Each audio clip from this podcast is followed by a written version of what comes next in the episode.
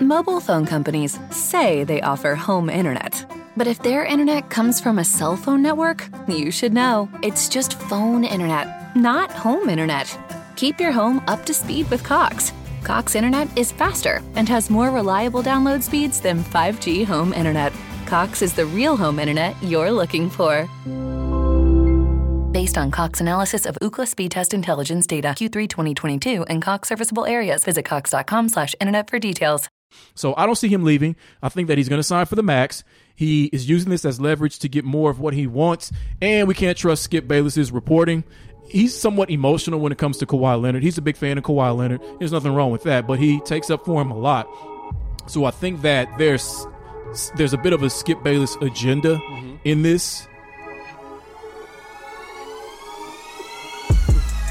Yo, what's good, everybody? Welcome to Unfair Sports, where we take a offensive approach to the sports conversation. I'm your host, Jay, with my co host, Jimmy. We are here to talk to you about sports. Thank you for checking us out wherever you get your podcasts. While you're there, rate us and review us and give us five stars. You don't think you deserve it? Man, give us five anyway. Gifted. All right, so on today's episode of Unfair Sports, we're going to dive into the conference finals. Kawhi is not happy. Dame's to want out of Portland. Scottie Pippen is on a tour like no other. Trae Young seems to be hurt. And we'll wrap up what Kevin Durant thinks about comments made about him.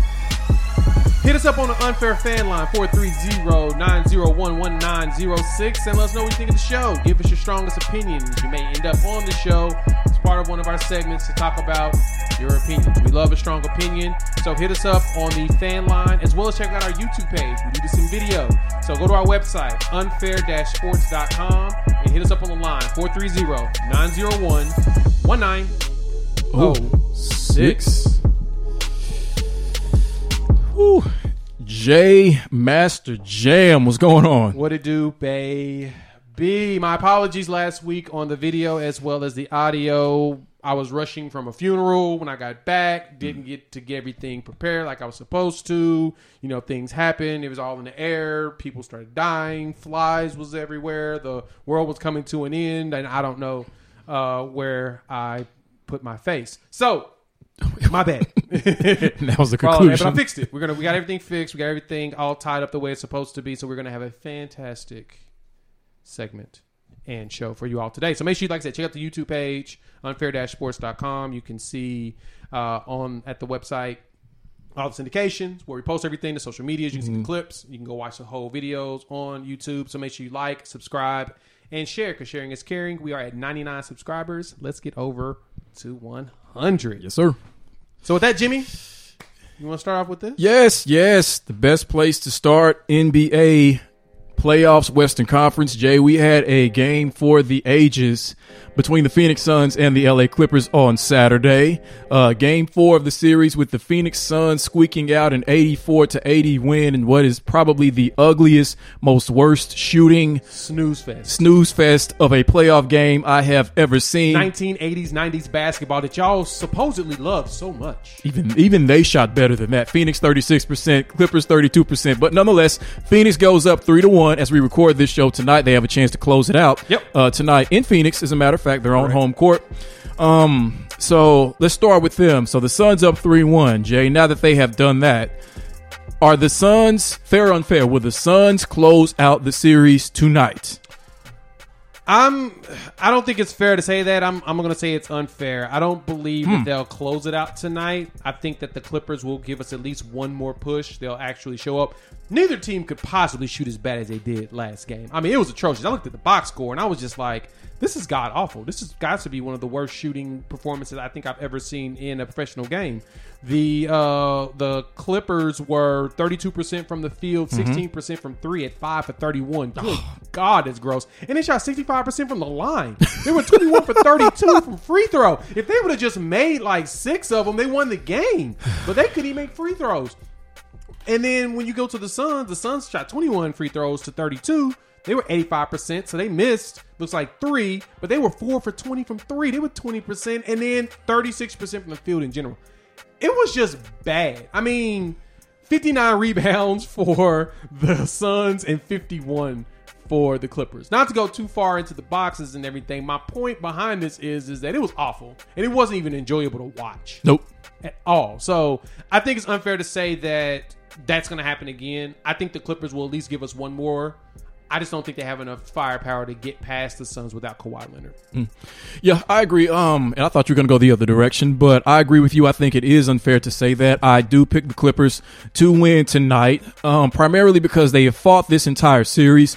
And if you look at the outcome of each game, they've been right there outside of the game that they won, game four. Yeah. But their first loss is by six, second loss is by one, and then this loss was by four. Yep. So they are right there with this team without Kawhi Leonard, who is out for this series. So I think that in between Ty Lue's coaching and on the fly adjustments, and with how the team really around Paul George's play, you've seen Reggie Jackson in the other games, let's say before this game, making big shots, and even in the series before that. And usually alongside him, there's another guy who steps up, Terrence Mann, who no one had Man. ever heard, you know, man, Man. who had never, Oh, man. no one had Oh, ever man. heard Oh, of, Oh, man. somehow turns into uh, one of the greatest players of all time in these third quarters, and that's helped them to be as competitive as they have been. So you look at this Clippers team down 3 1, yes, but they're just as motivated as the Phoenix Suns. Obviously, the Phoenix, no, we win this game, we get to the finals, we finally get Chris Paul to the finals, like so many people have wanted because he's had a, such a great career.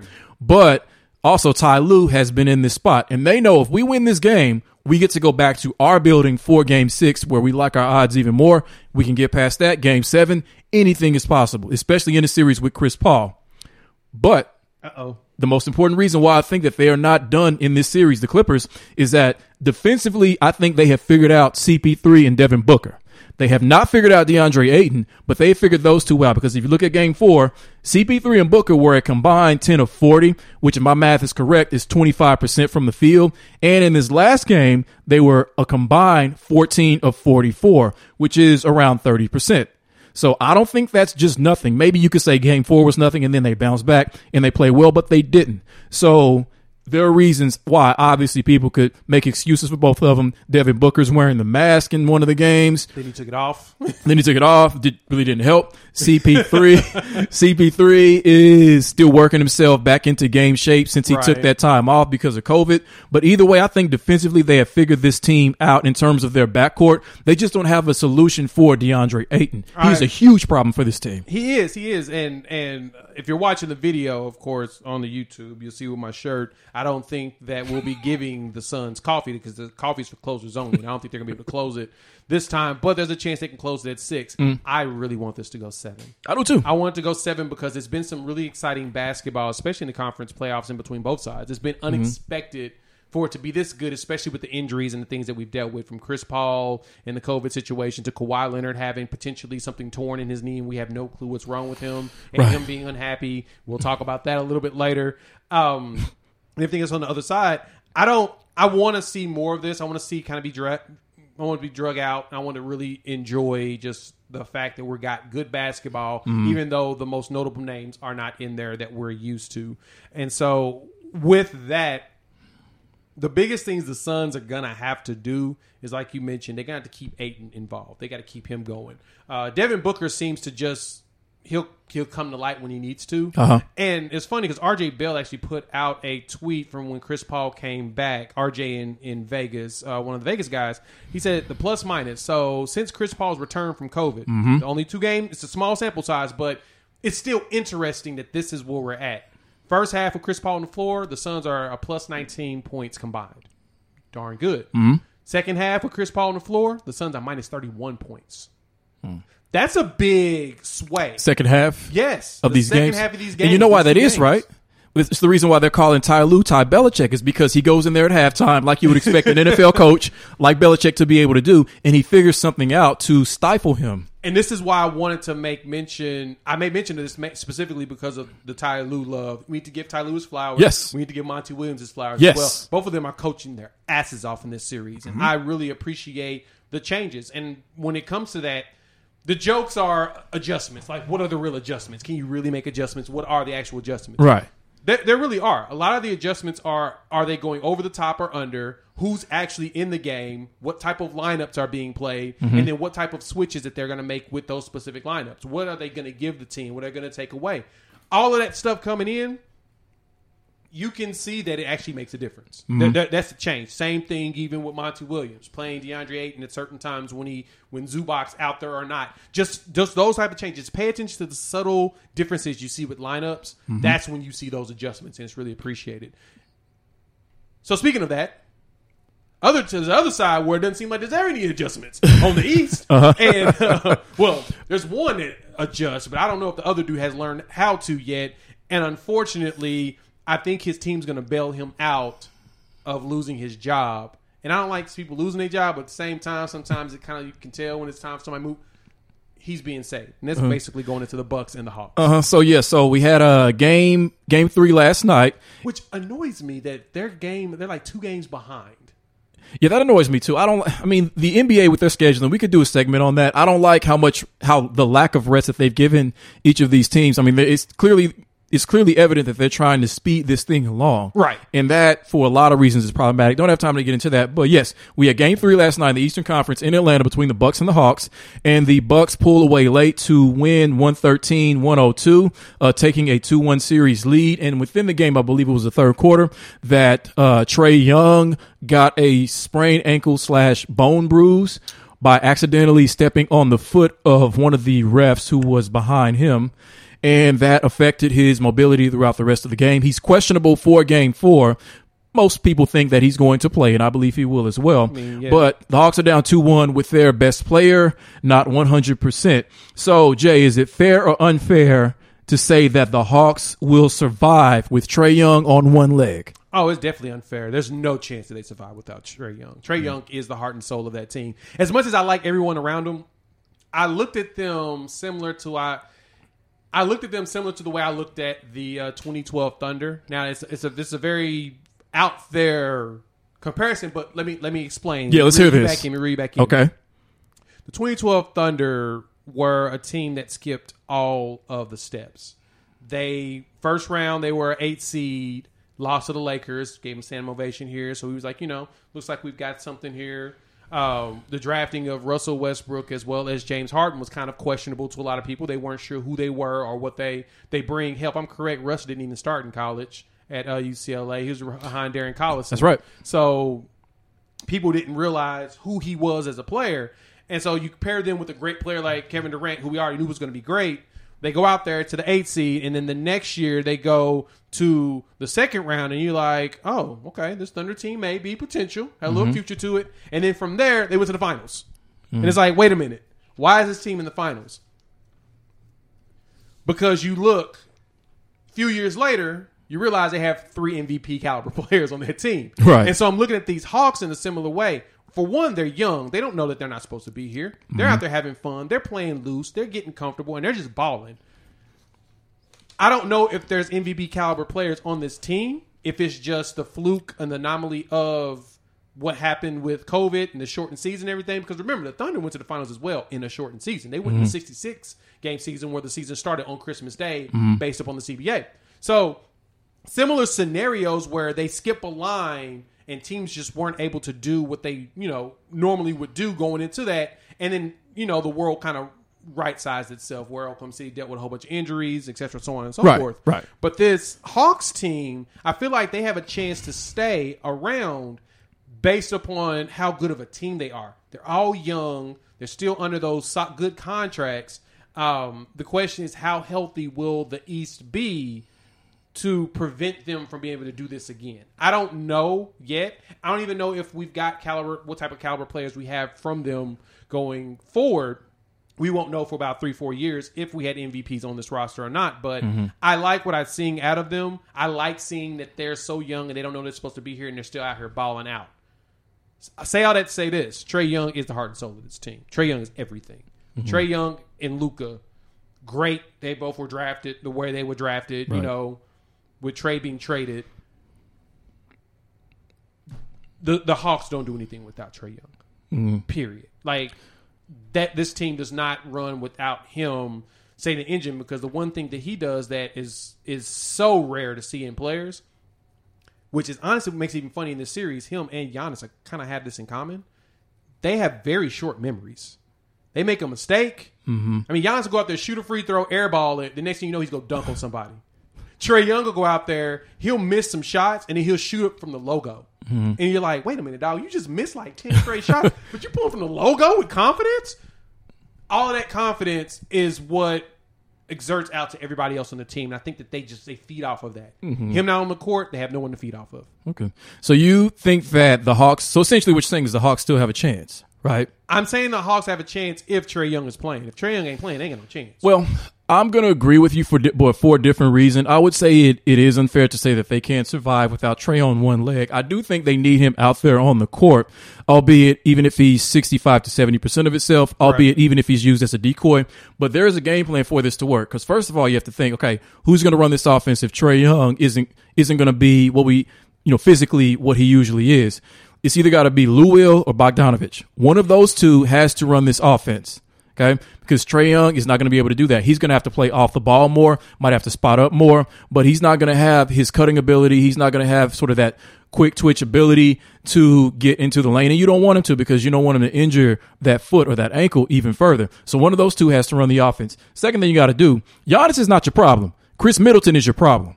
You know Giannis is going to get his because he's two back-to-back MVP. He's going to get his. You cannot have Khris Middleton getting 38 points, 11 rebounds, and 7 assists on you. You've got to find a way to keep him in the 20 to 25 range. If you can do that, knowing Giannis is going to get his 30 to 35, you have a legitimate shot.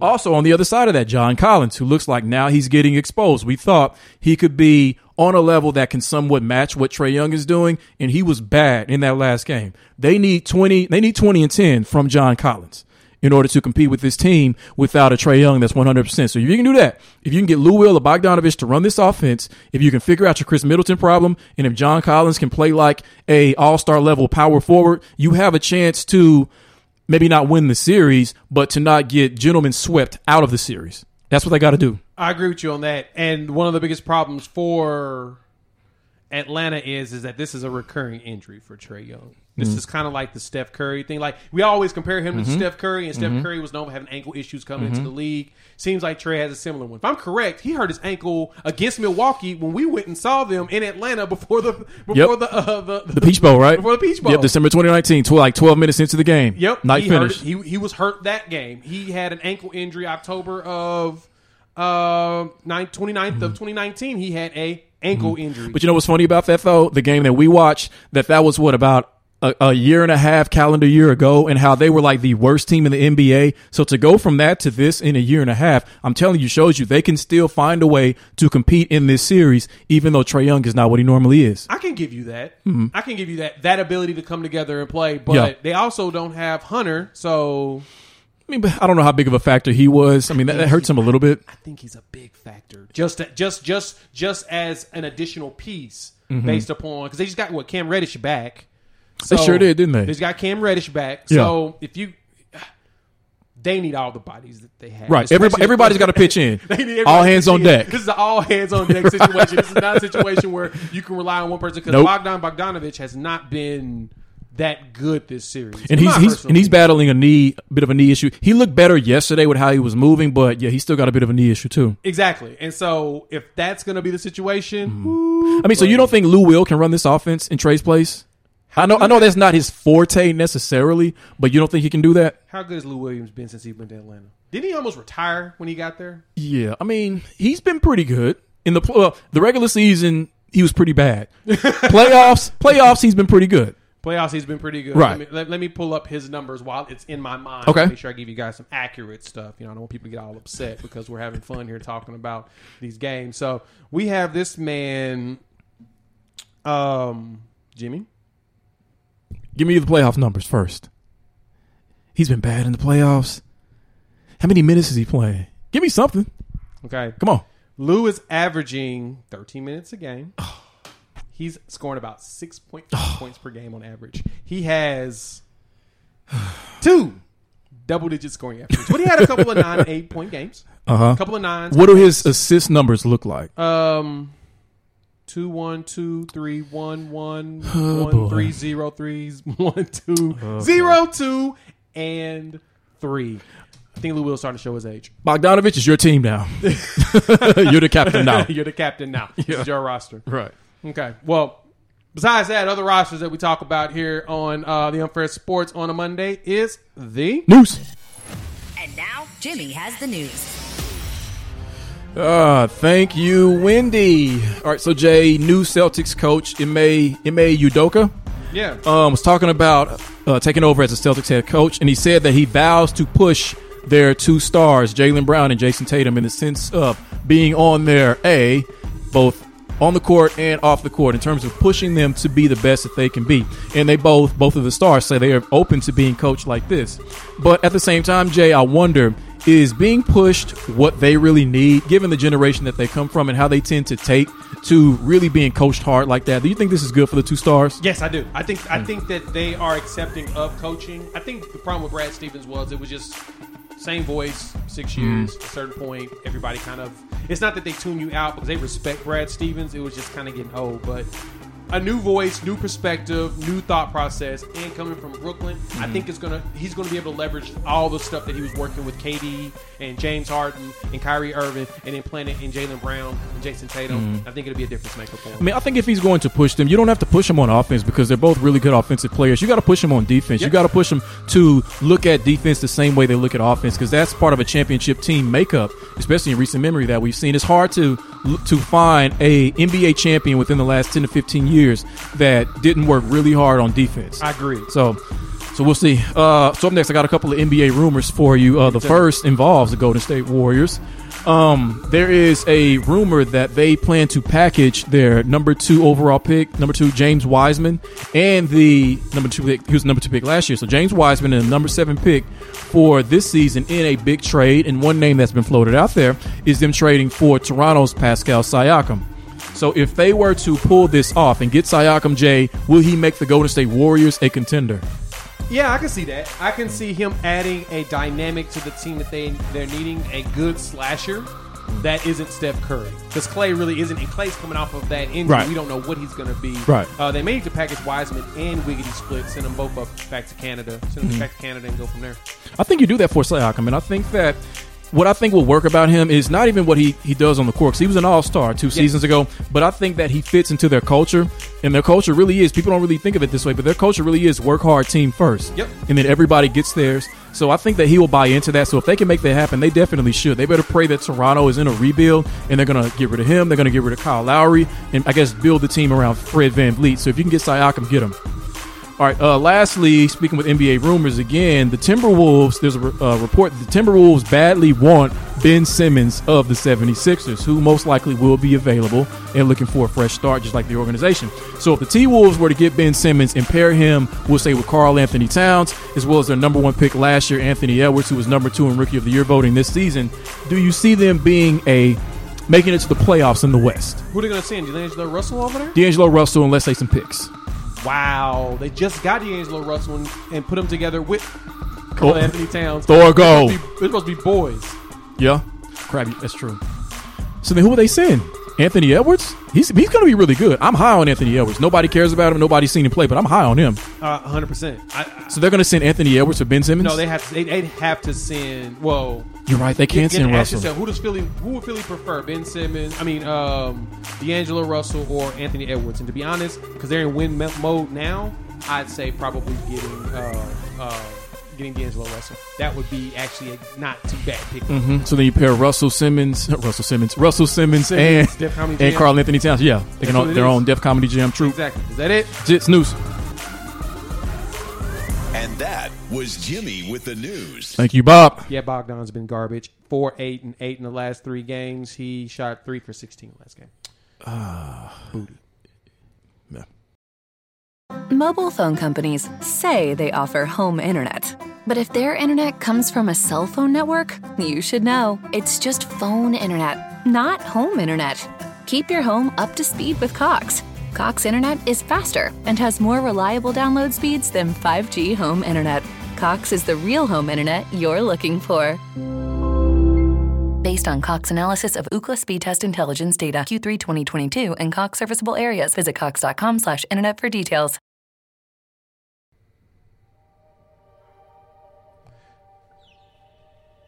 All right, so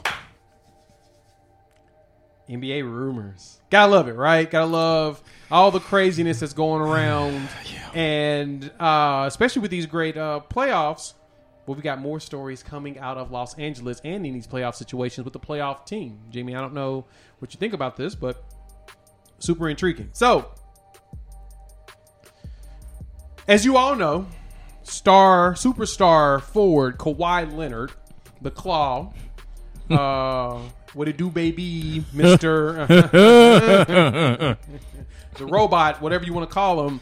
Um, he didn't have a really good breakup when it came to San Antonio. He left the Spurs specifically because he did not trust the medical staff, especially when it came to that quad injury that he had. That I I personally feel like he's actually still injured with and is still dealing with. Um, it's not your standard, just you know, hurt. Well, there is a rumor now that Kawhi Leonard is also mad with another medical staff, and is the Los Angeles Clippers medical staff. And this is what Skip Bayless, I guess, said on FS1. Uh, I've been told by a very good source that the first issue became uh, became Kawhi was unhappy with the Clippers medical staff because he felt that they early on misdiagnosed and underplayed the extent of his knee injury. I was also told, as I told you from day one when this happened, he's gone. He's going to need some type of surgery. I'm not sure exactly what extent of it is, but he's going to need surgery, so he's out for the rest of the playoffs. So now that we have a story that Kawhi Leonard is not very happy with the medical staff with yet another team, we have to ask the question, Jimmy: Is it fair or unfair to say that Kawhi Leonard will want out of Los Angeles? I'm going to go with unfair for several reasons. The first of which is that it's Skip Bayless who is offering this information from one of his sources. And when it comes to, you know, and I know he was a long time reporter before he ever made it to television, but this is more Shams Charania, Chris Haynes, Adrian Wojnarowski territory. So I would give more credence to that as opposed to Skip Bayless, who's more of a TV personality. Right. Um, so that, so for that, that's one of the reasons why it makes me feel like this is unfair. I think it's also unfair because I don't think he wants to go anywhere because he's been, he's been given everything he wanted. He got to go to the place he wanted. He got the number two that he wanted and they have, you know, bent over backwards in order to make him happy because they saw how things ended up in San Antonio. So I think that he'll resign. I think that if this is coming out, I think part of it is he's using this as leverage because there are more things that he wants. So he wants to put the fear in Steve Ballmer that he's going to leave and that therefore Steve Ballmer would, will again continue to give him everything that he wants. And we obviously know that Kawhi Leonard can maybe have some strange requests in some strange ways because there may be a player on a team who's under contract for the next five years that Kawhi Leonard wants specifically. And he knows that if he doesn't have the leverage, he won't get this organization to do again what they did before. Obviously, it'd be harder to do now since they gave the draft for the next 50 years to the Los Angeles, I'm sorry, to the Oklahoma City Thunder in order to get Paul George in Los Angeles. So I don't see him leaving. I think that he's going to sign for the max. He is using this as leverage to get more of what he wants. And we can't trust Skip Bayless's reporting. He's somewhat emotional when it comes to Kawhi Leonard. He's a big fan of Kawhi Leonard. There's nothing wrong with that, but he takes up for him a lot. So I think that there's there's a bit of a Skip Bayless agenda mm-hmm. in this so for that reason, I can't fully trust the reporting that it's even accurate that he's even that unhappy with the medical staff of the Clippers. So I'm going to say it's unfair. I'm with you on that. I I I I, get, I get your point. I'm opposite though. I, I think it's fair to say that Kawhi okay. is going to want out. Mm-hmm. Uh, I'm going to also say that it would make zero sense for him to want out of Los Angeles with the Clippers. He needs to stay there. His owner is an eccentric billionaire. I say that because he just spent like two billion dollars of his own money to fund the arena and the development around said arena. This is out of his pocket. He didn't take public funding because mm-hmm. Ballmer is, you know, probably worth about he's 70, that guy, 80, yeah. 90, whatever billions. The mm-hmm. dude worked at Microsoft. Every I mean, time you turn CEO. your every time you turn your Xbox on, he makes another million dollars. Exactly. That that may be true, may not be true, but it's whatevs. True. Is it's there. So he's got a guy that's got the money to get any and everything that he needs to make everything better. So if Right. he needs him to spend more money to get him a better uh, medical staff, he can. Now, this is the issue that I, I see it fair that Kawhi's going to potentially want out. Like I said, I think it's stupid, but I can see him wanting want out. Everybody's downplaying his injuries. The one thing about professional athletes we know is that professional athletes play through any and everything. They find a way to get on the court, the field, or whatever. It's rare you find a player that's like, "Nah, I'm I'm injured. Ow, I hurt my fingernail. I'm out." Besides baseball players, and that's mainly because they're in the sun nonstop. So I get you find an excuse, and you're playing 145 billion games. But basketball and football, you have to find an excuse to get on. You you always want to be on there, even hurt or not, because you want that ex- that that elusive championship. Kawhi has 2 but he wants to be able to get this team there as well. And so if he's not playing, he's truly hurt. And I pointed this out about that that uh, Raptors run. He looks hurt, like he looks like he is laboring to get through every game. That leg is messed up. He couldn't. He couldn't hardly walk after that game that they won when they won the championship. Something is wrong with him, like in a bad way. Like I, Mm-hmm. I, I compare it to the Brandon Roy situation where he was gonna have degenerative knees, where his Mm-hmm. knees were just basically just disappearing. Everything was coming out, falling apart. I think that's something like that with his quad and his knee. Everything around that leg.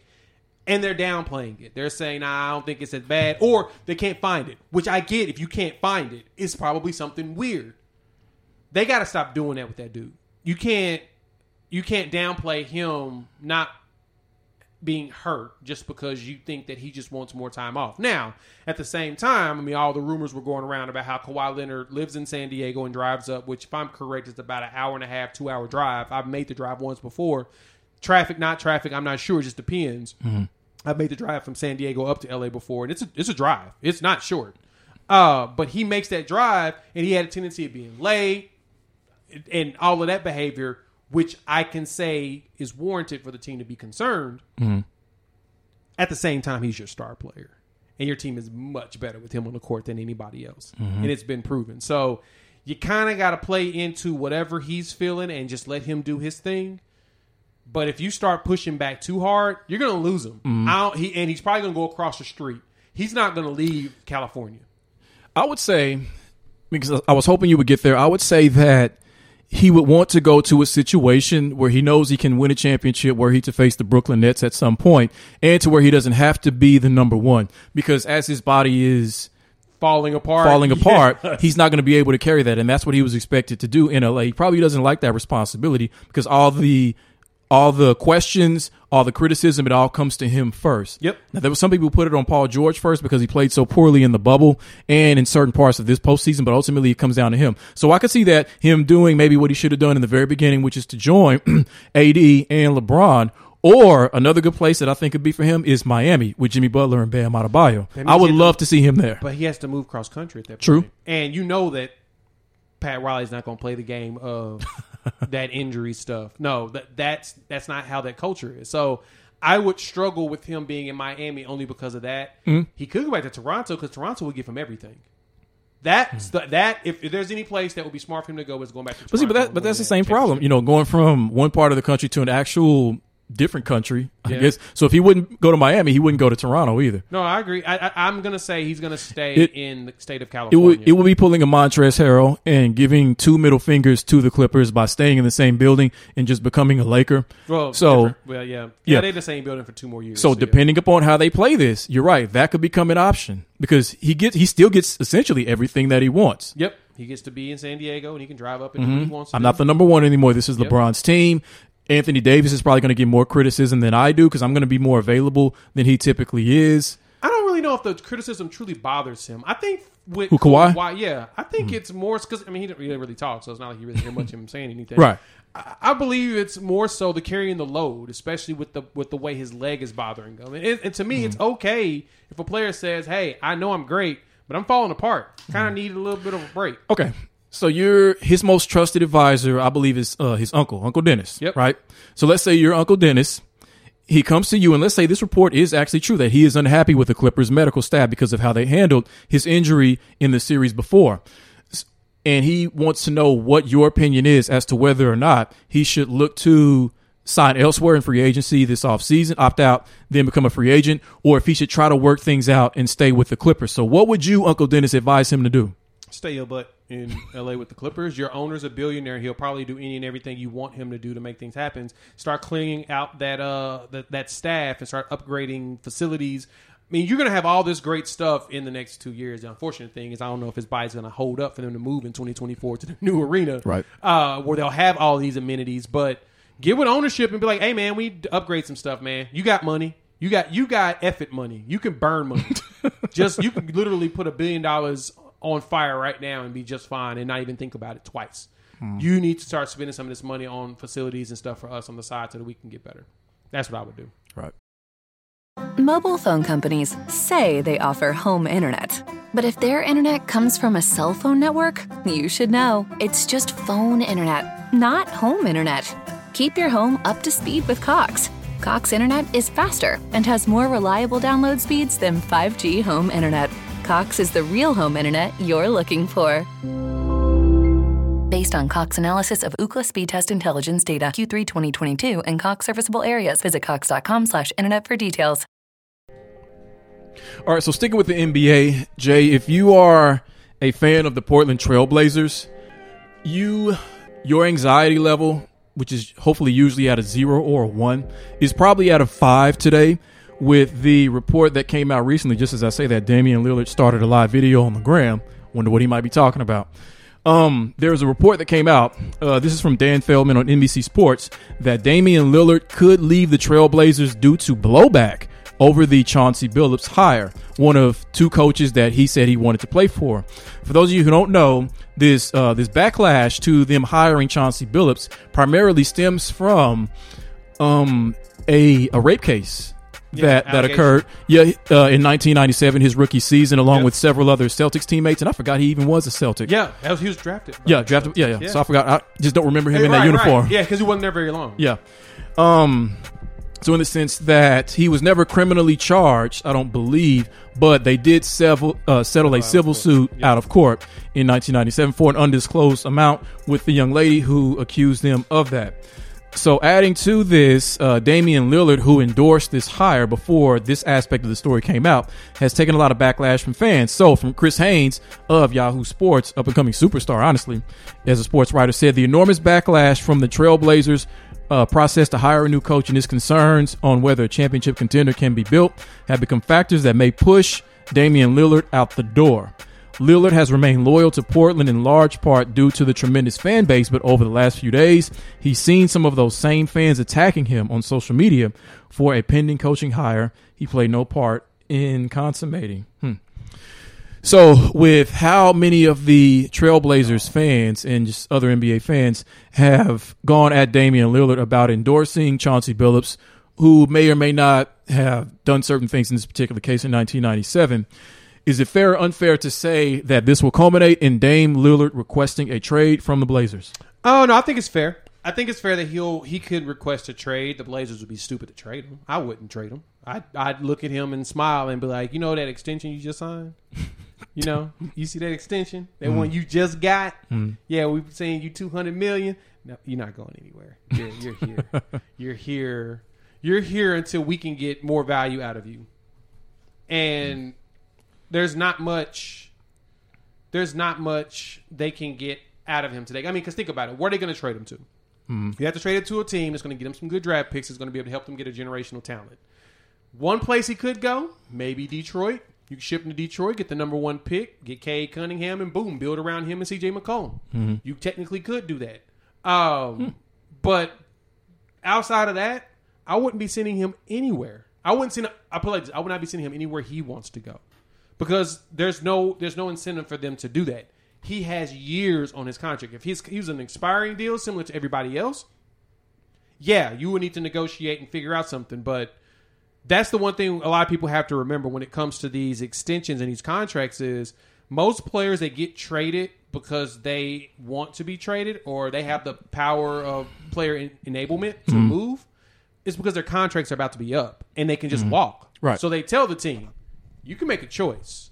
You take this, you give it to me willingly. No, you can make a choice. You can either let me walk and get nothing, Right. or you can trade me and get picks from somebody. Right. But no matter what, I'm not re-signing. And I mentioned this in the other video before. It was a bad idea for Dame to sign that extension. I understand his love and loyalty for the city, but if he had any any any inch of concern about being a contender, in which this Yahoo article was saying is that he's worried that they're not going to be able to build a title contending roster around him, then if that's the case, you shouldn't have signed the extension. You should have been playing free agency mm-hmm. and just seeing whether. Because to be honest, you probably could have got traded to the Lakers at that point if mm-hmm. you really want to go down to L.A. or or even to another contender like that.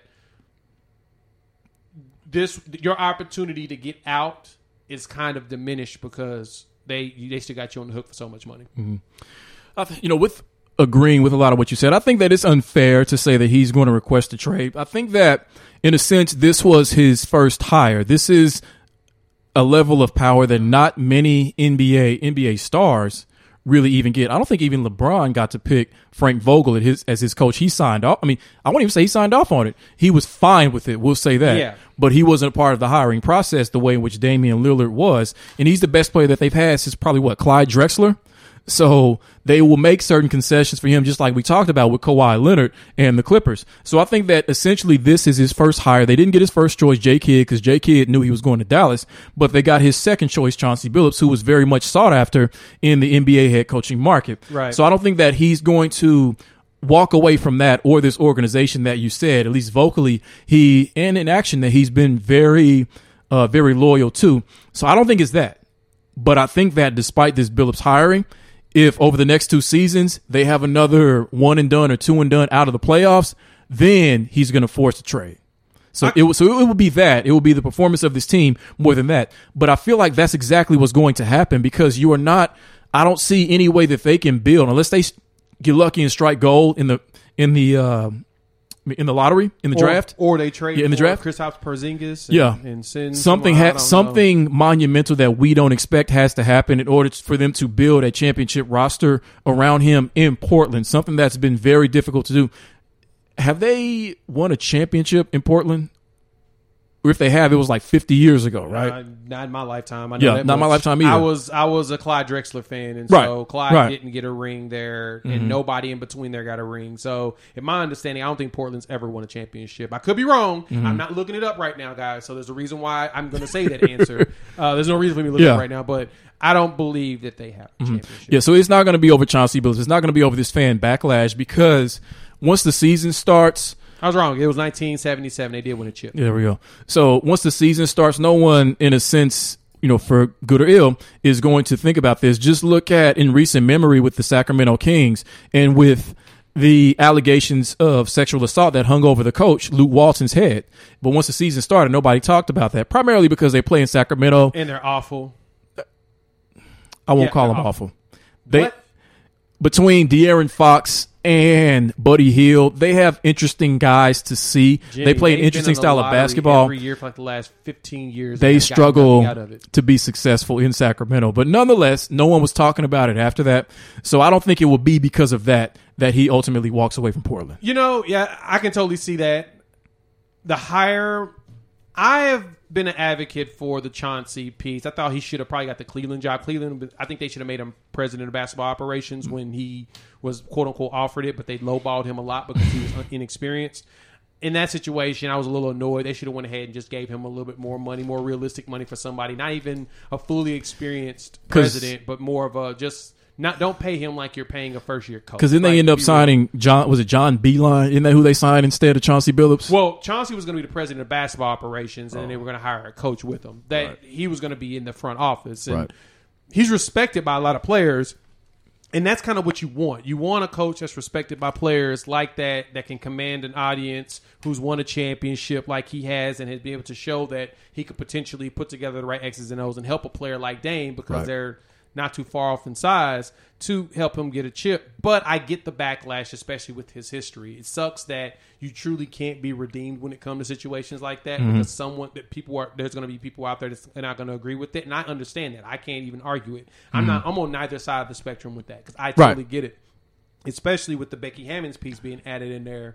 Uh, I don't That's know right. how that played out and why she wasn't truly considered. But to be honest, I don't. That's not a job I wanted her to get.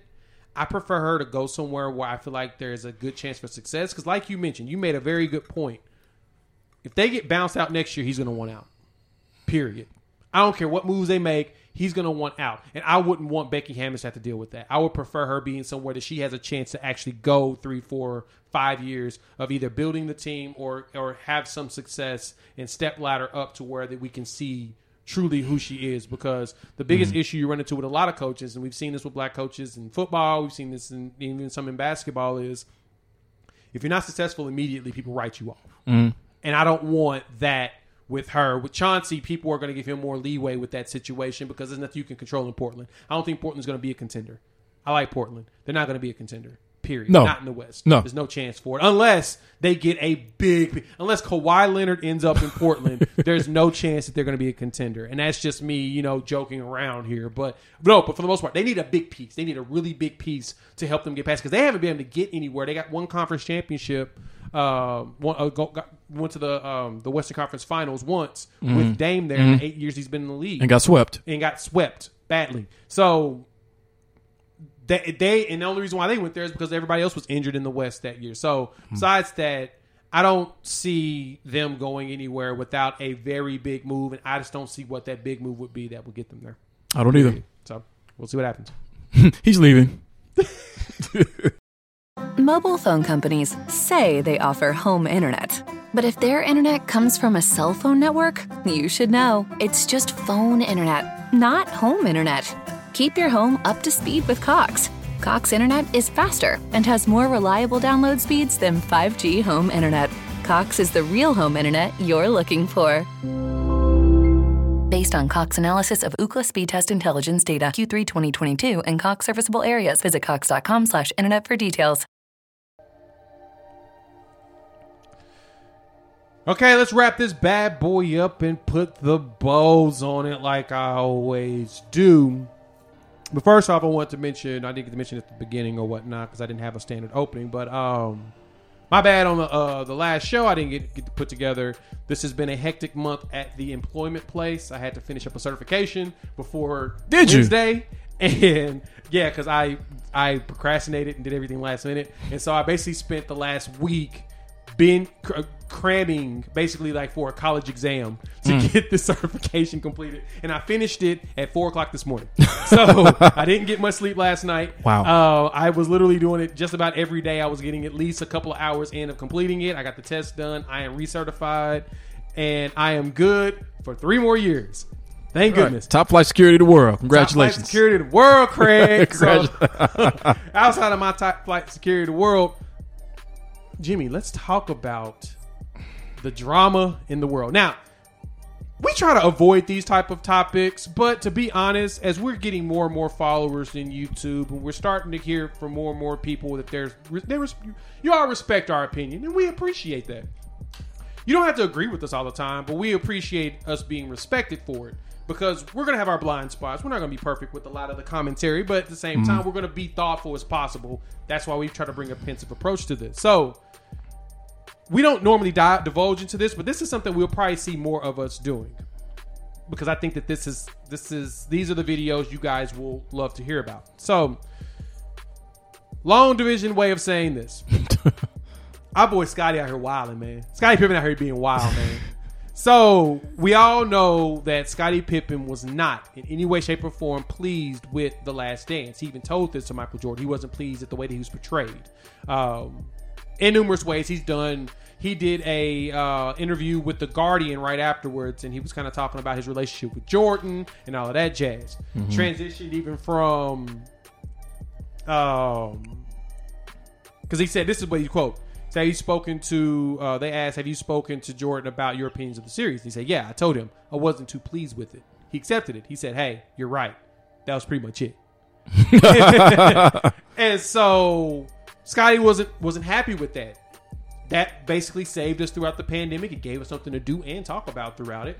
And so because of that, Scottie's now going to speak his truth, and I cannot be mad at him for that right. he he is now um He's on a tour. He's not only talking about his new bourbon that he has, Digits, uh, as well as his upcoming book called Unguarded, which is where he talks about his perspective of those Jordan runs. He did an interview with GQ, and boy, did he let it go. Not only did he touch on Michael Jordan and the situation there, he talked about Kevin Durant and the difference between him and LeBron James, which we'll divulge into even more in a minute. Yes. He even dove into uh, his beef with Charles Barkley, and he continues that going on and why that beef was there. So, Jimmy, I'm I want to dive into the most important one of all of this, and I think it was the criticism of Kevin Durant. Do you mm-hmm. think he was fair or unfair when he was talking about Kevin Durant not being the same as or as good as LeBron James as a teammate? He was being un and then fair. He blended it between the two. Okay, So when I looked at from what I read out of this article, the top four claims that he made that I saw as it pertained to LeBron James or just you know Kevin Durant compares to him, he said KD never had to be the man and bring the team home. He said that LeBron James essentially would have found a way to beat the Nets. I got that he believed Bron uh, Bron knows team basketball better than Kevin Durant. And I got out of this that Kevin Durant, I think he says this explicitly, that Kevin Durant has not surpassed LeBron James, especially as it pertains to leading a team. I agree with two of those, and two of those are questionable. I agree that Kevin Durant has never had to be the man and bring the team home. let's break down each one of them. Let's start with that Okay. first. KD has never had to be the man and bring the team home. We know that he started out in Oklahoma City with Russell Westbrook. Ultimately, it was Russell Westbrook's team. He leaves and goes to Golden State, where it's Steph, Klay, and Draymond's team. And then he comes to Brooklyn, and he had his first full season this past year. So, in Oklahoma City and Golden State, him never having to be the man and bring the team home, I do agree with that. What do you think of that? I can agree as well. This isn't a now. I don't. I don't understand the backlash that came from this last week around Pippen saying this. This truly wasn't a slight at Kevin Durant because No. he basically said this. He said Kevin Durant's a scoring forward. LeBron's a point forward. Hmm.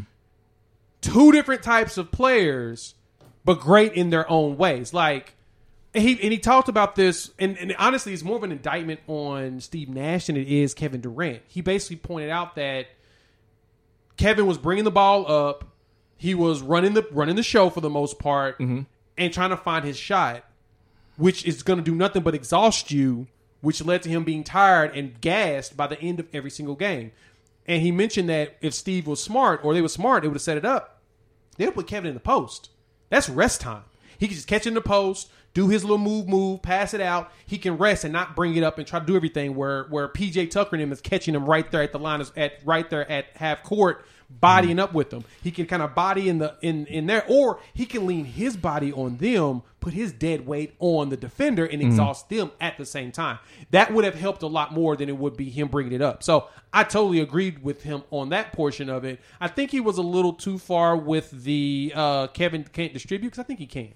Yep. Well, with that, I think that just because Kevin Durant, true, hasn't really had to be the man of the team like that, just like Kawhi Leonard hadn't before he came to LA, doesn't mean that he can't do it. Obviously, with someone who possesses the greatest God given skill set on offense that we've ever oh seen, can definitely find a way. And this was against, I mean, we talk about Milwaukee. Milwaukee may very well win the championship. So then if you push them, Great defensive team. yeah, by yourself with only a half a star there with you, and you push them to a game seven that comes down to your shot, where right then is when all the energy you had left left your body.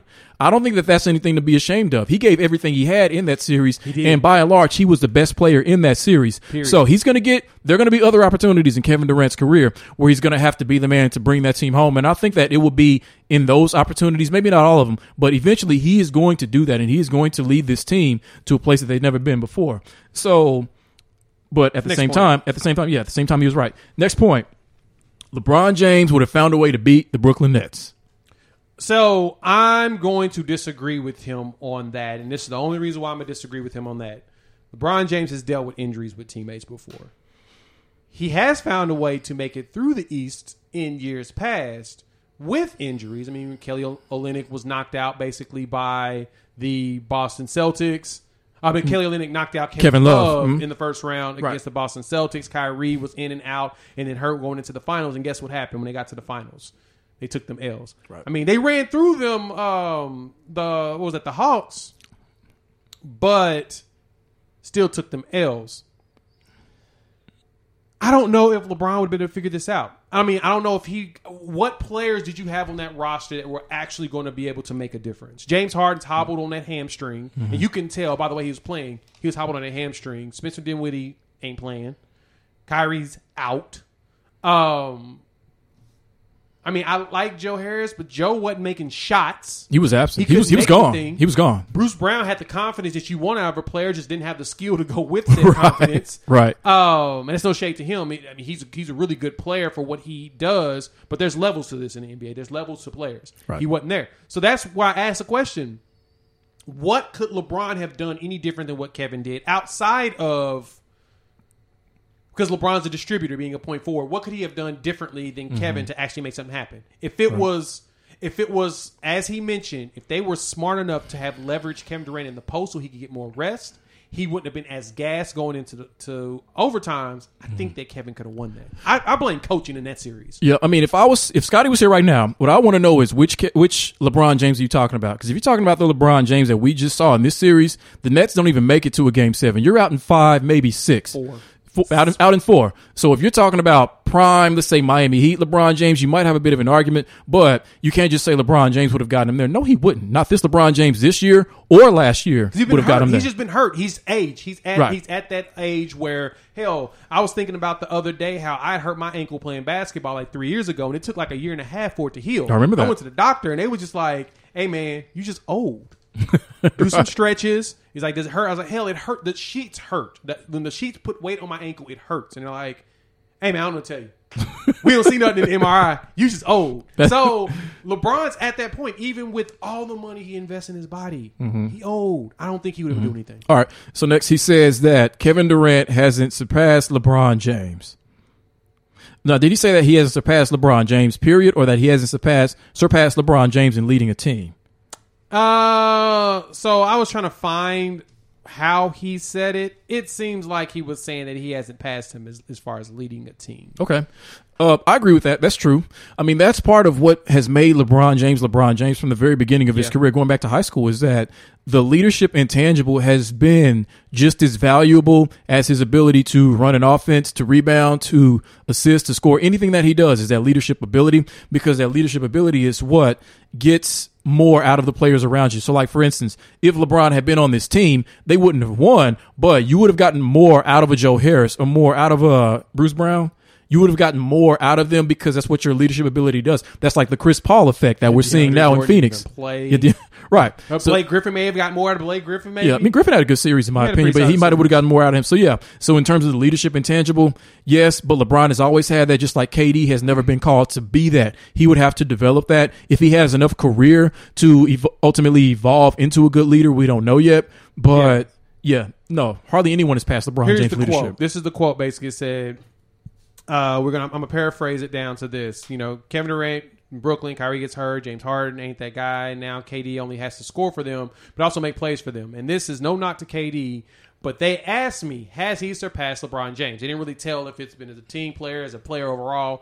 And say my answer was LeBron James knows team basketball better than KD. KD can score better than LeBron, probably always have been able to. But has he surpassed LeBron? No. He tried to beat the Milwaukee Bucks instead of utilizing his team. You see what I'm saying? LeBron would have figured out how to beat them and he wouldn't have been exhausted. It may not have taken the last shot, but LeBron ain't KD and KD ain't LeBron. I am with him on that portion of it. I know that we love the comparison of players. That's the game. I know people love making lists. I hate making lists. I know people love to do drafts. I hate doing drafts. That's the things you like to do. And I and I don't knock anybody's fans because it's fun. There's a Right. fun aspect to it. I hate it only because it's so subjective and you can argue up and down everybody no matter what your points are. It's it's impossible to have anything definitive. I kind of like definitive sometimes, but I don't like the fact. I do like the fact that he said LeBron ain't KD and KD ain't LeBron. KD is a scorer. He is a scoring forward. LeBron is a point forward. And there's nothing wrong with pointing those out. Ain't no nothing wrong with pointing out that Kevin Durant is lethal with scoring, but that the human body does has limits. And you will hear me say this all the time, folks. The human body does has limits, and guess what? You're gonna fall apart at a certain point playing 52 minutes in like back to back to back mm-hmm. games. I agree, Reggie Miller. They probably should have just tanked Game Six. Let that thing, let that thing go. Not not play them. Just say injury or something, or take or play them early. Start getting blown out and pull them out and say we're mm-hmm. just going to sit this one. Mm-hmm. And Game Seven would have been a different story. I think Brooklyn wins Game Seven if they weren't exhausted. I can see that. I can see that. All right, so last one. LeBron James knows team basketball better than Kevin Durant. I agree with that. I agree because LeBron hmm. is a point forward. That's his game. His his game has always been to distribute more than score, but he also can put up buckets because he's LeBron freaking James. Mm-hmm. Kevin is more of a I'm going to get buckets, easy money, sniper. That's why his name is what it be in so many different places. the dude just just eats nonstop, and there's nothing wrong with saying that. I do think that LeBron's a better team player than Kevin. See, I don't think that that's fair. I think that how I look at it in the sense of Kevin Durant has been able to find a way to fit effectively on every team that he's been been a part of. And I don't think that if he doesn't understand those team concepts as well as he needs to, he doesn't do that. Like he doesn't fit as well as he did I still think even though they didn't win a championship, he still fit well in Oklahoma City. He didn't like the fit necessarily, but he did fit. In Golden State, clearly he fit enough to win two championships, two final MVPs. So I think that I look at that differently from orchestrating a team or even leading a team. You don't have to do that in order to understand team concepts and fit within your role of the team, even if you are a top five, top seven, all time great player because of your skill set. So I don't think that that's fair that he said he doesn't, that LeBron just automatically knows team basketball better than KD. I have to argue against you on that one, mainly because look, uh, Kevin Durant's main skill set is getting buckets. That fits on every team in the NBA. There's not one team in the NBA he cannot go to and not get buckets on. You see what I'm saying? Whereas LeBron, you have to have you have to make everybody else better around you for your team to be any good. Hell, he got those Cleveland teams to the finals, even when Kyrie was hurt, and he was able to do a lot with. I mean, I put it like this: not only with coaching, along with coaching and LeBron out there playing, they were flipping those rosters every year and was still going to the finals, mm-hmm. even with just three main guys. That's a big deal. That's a big team piece. Kevin has been in stable situations everywhere he's gone except for the injury situation in Brooklyn. Now the injury situation that he had in Oklahoma City, mm-hmm. and injury situation he, he had at Golden State. But you just he was an insert piece here, and now we score double the points we scored before. That's who he is. I don't think that that means that he's better at team concepts because. He's just a great individual at scoring. He's amazing at it. Like he, it's so mm-hmm. it's beautiful watching him play basketball because you really don't need a whole team out there for him to do that. See, but that's the thing. That shouldn't sound like a knock against him just because he is this you know, greatest scorer of all time. and Because, because when, when you think about yeah, because when you think about it, on any team that he's been a part of, as great of a scorer as he is, and if a lot of other NBA players had that exact same skill set, they would literally try to put up forty five a game. But if you notice, the teams that he's been on, everybody else around him still gets they still get theirs. They still eat. Well- maybe, maybe not as much as they did before, like Steph. Maybe he doesn't average thirty points prior to Kevin Durant getting maybe it's more 25 26 but everybody else still eats he's incredibly efficient and I think that that's part of what helps him to be able to fit into a team is that he doesn't take shots he doesn't take food out of somebody else's mouth in order to feed himself I don't know. So, so Steph went from 25 to 26 to 27 with Kevin playing with them. So Okay. he shot about the same, roughly around the same around amount of threes, about 10 per game. okay so he didn't lose anything He didn't lose anything. And, that's, and that's my point with a player like Kevin Durant and inserting him in said roster. Mm-hmm. It's not that it's not that he doesn't make he doesn't do the team concept piece. It's not that. The biggest thing about Kevin on the team, the only thing I refute with what you say is Kevin can be placed anywhere and he's going to get buckets. And because he's such a threat at scoring, everyone else is still going to be able to get their shot up. That was the beauty of Golden State. Golden State was a great shooting team. They added the best shooter in mm-hmm. the league with the rest of the shooters out there. Even though it's, it's arguably between him and Steph Curry, dude scores at such an efficiency is ridiculous. So you can't you can't you won't hurt Steph and Klay because they're still threats and he's still a threat too. You mm-hmm. see what I'm saying? That's Yeah. and then adding James to Brooklyn, mm. They're threats. But yeah, but at the same time, that helps. That helps my argument in the sense that you said he could fit anywhere. So if you don't understand team team concepts very well, team how could you fit anywhere? you because you don't need to have team concepts to fit in with, with the way he does. He just needs to shoot the ball. Yes, you do. Because No, because don't. no, because what offense has he ever gone to that he hurt the offense? He can't hurt an offense. It's impossible for him to hurt an offense, and it's not team concepts. It's impossible. Mm-hmm. Yes, for it him is. To hurt Yes, it is. If he's not as efficient, if he's taking food out of everybody else's mouth, It's if he's not where he's impossible. supposed to be, That's the point. Both on offense That's and how great defense. he is. It's impossible for a play for Kevin Durant to make a team worse on offense. It's impossible.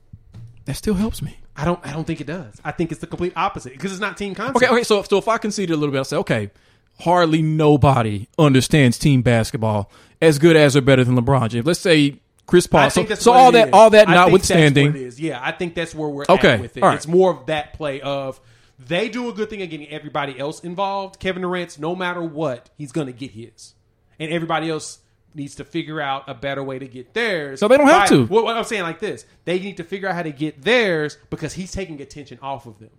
Right? That's more of his his team concept is I'm gonna take everybody's attention so y'all can still do your thing. Whereas LeBron is I'm gonna get you all involved and weave you into the offense in different ways than them going to me as far as attention goes. Mm-hmm. That's a difference maker. All right, Jimmy, what is on the editing room floor? Rain. it is raining hard out there too. Okay. Uh, all right. So going off of NBA reports, a lot of unhappiness around the NBA, Jay, Man, which hey. I guess when you don't win, I mean that's what comes next is unhappiness. Fans so there's make it like that. So there's a report, um, and this has some substantial sports writers behind it that Luka Doncic and Kristaps Porzingis do not like each other in Dallas, both off and on the court. So it's really a two part question, Jay. Why don't Luka and Porzingis like each other? Um, I'm gonna say this in this way. I'm gonna say it in a lighthearted way, but at the same time, you'll get my point. You can't expect putting two white dudes together and it's gonna work. Period. You see what I'm saying? Like No. that was everybody's first thought was, oh, we'll put these two Euros together, and oh my god, it's gonna be great. Nah, man, they got personalities too, and and Porzingis needs the ball in order to be to be effective, and that was his qualm with everything going on in Dallas is he wasn't getting the ball enough. Well, you got Luka Doncic who needs to run the offense. Why the hell would he get the ball to anybody? Kind of what it is. I think uh, I think it's true. I think Luka looks at him and doesn't like him. He says, "You're a bad number two option." I think that Porzingis looks at Luka and says, "You don't treat me like I'm a number one option." Because he still he still option. he still sees himself that way. two, number two option. He, Right. He didn't dream as a number two. So when you put those two on the court together, that's where the clash happens. That's why they don't like. It probably started. I don't like you on the court, so I really don't have much of a reason to like you off the court. Either way, this is a problem, and we know that how this problem is going to be solved is that Kristaps is going to be moved, if not before this season, maybe before next season, because they're not getting rid of Luka. He's the cornerstone of the foundation, like Dirk, for the next summer. 15 years. This summer, summer. He's All right, gone. he's gone this summer. Maybe to Portland. All right, second part of the second part of the question. Well, actually, that answers the second part of the question because I was going to ask. well, what is Dallas going to do about this if they don't like each other? You can't have that with Luka. You cannot have him unhappy with a teammate on the bench with him like Chris ship Porzingis. him out. But to what are you looking for in return in terms of what kind of a player? What what do they need around Luka in order to get better? Someone that can score. Mm-hmm. That's all that matters. Give him somebody that can score. All right. Uh, so next, let's go to the WNBA, where a report came out that 99% of the players have been vaccinated. And all and all 12 teams have met their vaccination threshold as well. So that is uh, that is fantastic. What percentage of the NBA do you think or do you know is vaccinated? I don't know officially. I'm gonna say probably about sixty percent. I'm gonna be a little bit optimistic with it, but I don't think they're gonna hit the ladies' number. The ladies are just they they just do that stuff. Probably not. man. But I think that amongst playoff teams, the number is probably higher because there's more of an incentive in order to get vaccinated so that you don't have, in a sense, I guess what happened to Chris Paul, though vaccinated, still ended up being out with COVID. Didn't hurt his team, though. He got very lucky with that. Yep. But I think that with a lot of your playoff teams, that's why outside of Chris Paul, we haven't seen hardly anybody else on any of these final Right, four to eight right. teams be out with COVID. Agreed. Yes, So- that's true. Yeah. What else? That it? Oh, that's it. All right. Oh man, well we appreciate y'all joining us as usual here on Unfair Sports, where we take a pensive approach to the sports conversation.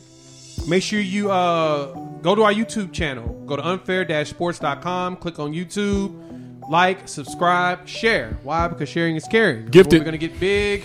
Is because of you, the people. So, Mike Bob Wendy, thank you so much for doing your what you do best. And uh, for Jimmy, we'll be back on the standard rotation. NBA Finals are coming up soon. The Fourth of July is about to hit, so it's going to be a great weekend. And Titans fans, we haven't forgotten about you. We got something. we got something Oh, uh, special, something very special. something- We're planning for we're you. building some stuff. They're actually still commenting on that video. I've gotten like I love them. I or love five hate messages. I need to go in there and uh, you need to go ahead and uh, res- respond to a couple of them and remind them of why they're hating. But I've been I've been chopping up back. I love the conversation. So hop on our YouTube page, unfair-sports.com.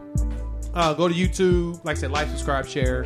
Because sharing is caring. And uh, give us five stars. You think we deserve it? Man, just give us five anyway. Give it. So, that, top it up in a few days. Peace. Mobile phone companies say they offer home internet. But if their internet comes from a cell phone network, you should know. It's just phone internet, not home internet. Keep your home up to speed with Cox. Cox internet is faster and has more reliable download speeds than 5G home internet. Cox is the real home internet you're looking for. Based on Cox analysis of Ookla speed test intelligence data Q3 2022 and Cox serviceable areas, visit cox.com/internet for details.